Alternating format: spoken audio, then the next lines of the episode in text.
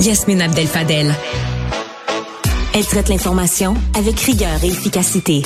Une approche fraîchement moderne de l'actualité.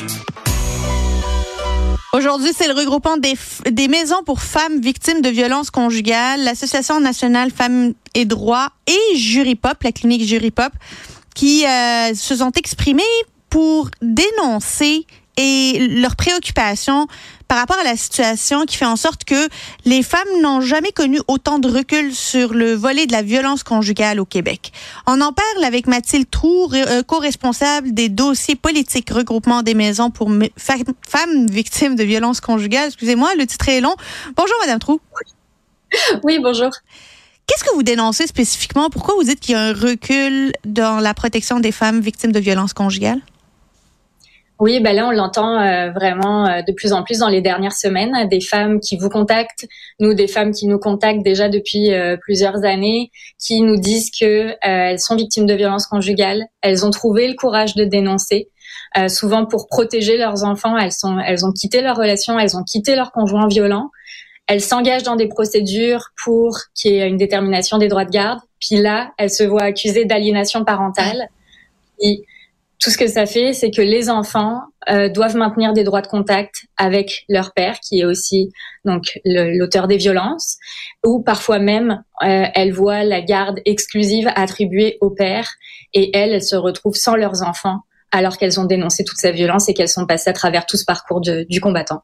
Bah, vous avez probablement suivi le dossier qu'on a mené à Cube avec euh, ma collègue Florence Lamoureuse sur toute la question de l'aliénation parentale. Le ministre Carman est venu nous en parler ici. Euh, vous, vous menez un combat un peu différent dans le sens où, euh, notamment le regroupement le regroupement, l'Association nationale Femmes et Droits, qui demande au ministre fédéral d'intervenir dans le cadre de la loi sur le divorce. Mais ici, au Québec, on demande au ministre Carman, qui est ministre responsable des services sociaux, comment concilier tous ces changements législatifs qui doivent être faits? Mais tout à fait. En fait, on se bat sur plusieurs fronts. Parce que là, pour l'instant, ce qu'on voit, c'est que la violence conjugale, le contrôle coercitif, puis la violence post-séparation, c'est des notions qui sont pas comprises euh, par les acteurs socio-juridiques là qui entourent les femmes et les enfants qui sont victimes de violences conjugales. Et on se retrouve justement avec des décisions qui font que les enfants sont arrachés à leur mère ou que des droits de contact sont maintenus avec le père. Puis ce qu'on voit aussi, dans un autre côté, c'est qu'il y a des accusations d'aliénation parentale qui vont être brandies contre les mères euh, par le conjoint, ce qui fait que peu importe ce que la mère va dire ou non, c'est des actes qui sont conscients ou inconscients, euh, on va lui reprocher d'aliéner son enfant et euh, et pour qu'il refuse d'aller de, de, vivre avec son père. Donc là, on, on, voit en fait que cette accusation d'aliénation parentale va être utilisée devant les tribunaux et que ça va complètement passer sous couvert toute la violence exercée par le père, puisque peu importe ce que la mère va dire ou non, tout ce qu'elle va dire, ça va être interprété comme une tentative de détourner son enfant du père. Donc là, vraiment, les mères se retrouvent doublement victimisées puisqu'elles dénoncent, on les croit pas et en plus, elles perdent leurs enfants. On parle beaucoup des intervenantes, on parle des mères, des pères, des mères aliénantes, pas aliénantes, de la DPJ. Puis moi, ça me vient me chercher là parce que une mère n'est considérée aliénante que lorsque le juge détermine qu'en effet elle est aliénante et donc la garde des enfants va changer, voire lui être retirée. La formation des juges, que ce soit à la Cour supérieure pour les cas de divorce ou dans la Chambre euh, de jeunesse, est-ce qu'elle est à point? Est-ce qu'on leur explique les critères pour déterminer l'aliénation parentale et qu'ils ne peuvent pas uniquement se fier sur la prétendue expertise de l'intervenant de la DPJ?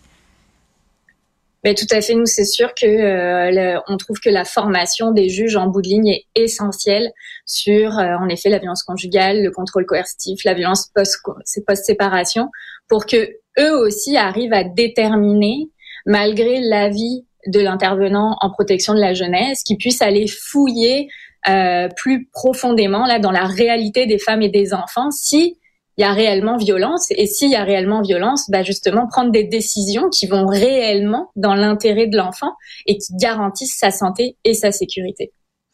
Comment ça va dans les, euh, les maisons pour femmes victimes de violences conjugales? Parce que je me rappelle, il y a deux, trois ans, il y avait eu un financement qui était manquant. Finalement, la ministre Guilbeault est arrivée, elle a débloqué ça. Aujourd'hui, est-ce que vous avez assez de moyens pour répondre à la demande?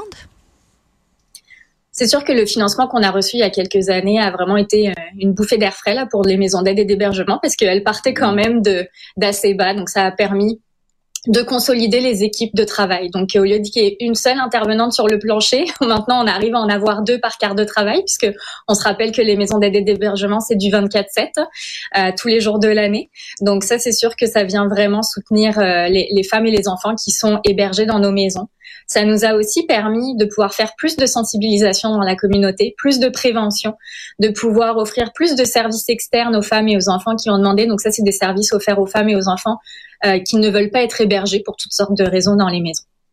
Sauf que euh, l'inflation est passée par là, le, le, contexte économique est un petit peu plus difficile, puis toutes les belles campagnes qui ont été faites euh, depuis la, la, la, fin de la pandémie a fait en sorte qu'on voit vraiment une hausse des demandes euh, qui sont faites par les femmes et par les enfants pour recevoir du soutien et de l'accompagnement. Donc là, on, on, retombe un peu dans une situation où, où, on manque de nouveaux financements pour pouvoir embaucher et offrir tous les services euh, qui sont qui sont demandés. Il y a eu, euh, il y a quelques mois, un accord entre le Canada et le Québec là, pour financer notamment des mesures euh, venant en aide à lutter contre la violence conjugale, mais pas uniquement violence euh, sexuelle, la prévention, le dépistage, toutes sortes de trucs.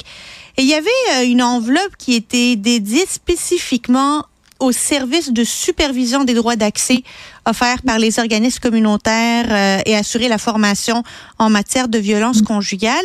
On nous dit que l'argent n'a pas été décaissé, qu'il n'y a pas encore eu de distribution. Avez-vous eu plus de nouvelles? Nous, on n'arrive pas à en avoir. Non, pas du tout. Euh, on nous a présenté les mesures euh, juste avant l'annonce officielle, mais depuis, on n'a pas eu de suivi euh, sur, sur les enveloppes qui ont été accordées pour les différentes mesures. Est-ce que vous parlez à Catherine Lemay, vous? Vous l'avez des fois au téléphone pour savoir comment ça se passe avec la DPJ? Non, on aimerait beaucoup la rencontrer. Ah, vous aussi? ça, nous permettrait de, de, de, passer nos messages directement, mais euh, non, malheureusement, on n'a pas eu le plaisir encore de pouvoir euh, de pouvoir discuter avec elle. Ben, je me demande ce que Mme Lemay, elle fait, parce que si elle répond pas à vos appels, puis elle répond pas aux appels des médias, puis elle répond pas aux appels des mères violentées, puis elle répond pas au nom des enfants qui sont pris entre des parents en chicane, je ne sais pas à qui elle répond, puis à qu'est-ce qu'elle fait de ces journées. Catherine Lemay, qui est supposée être la directrice nationale de la protection de la jeunesse, on a l'impression qu'il n'y a pas de directeur national de la protection de la jeunesse. On l'a invité plusieurs fois à venir nous parler bien hâte de, de, la recevoir pour qu'elle puisse nous dire l'aliénation parentale, est-ce que ça existe, ça n'existe pas, c'est quoi le portrait réel de la situation?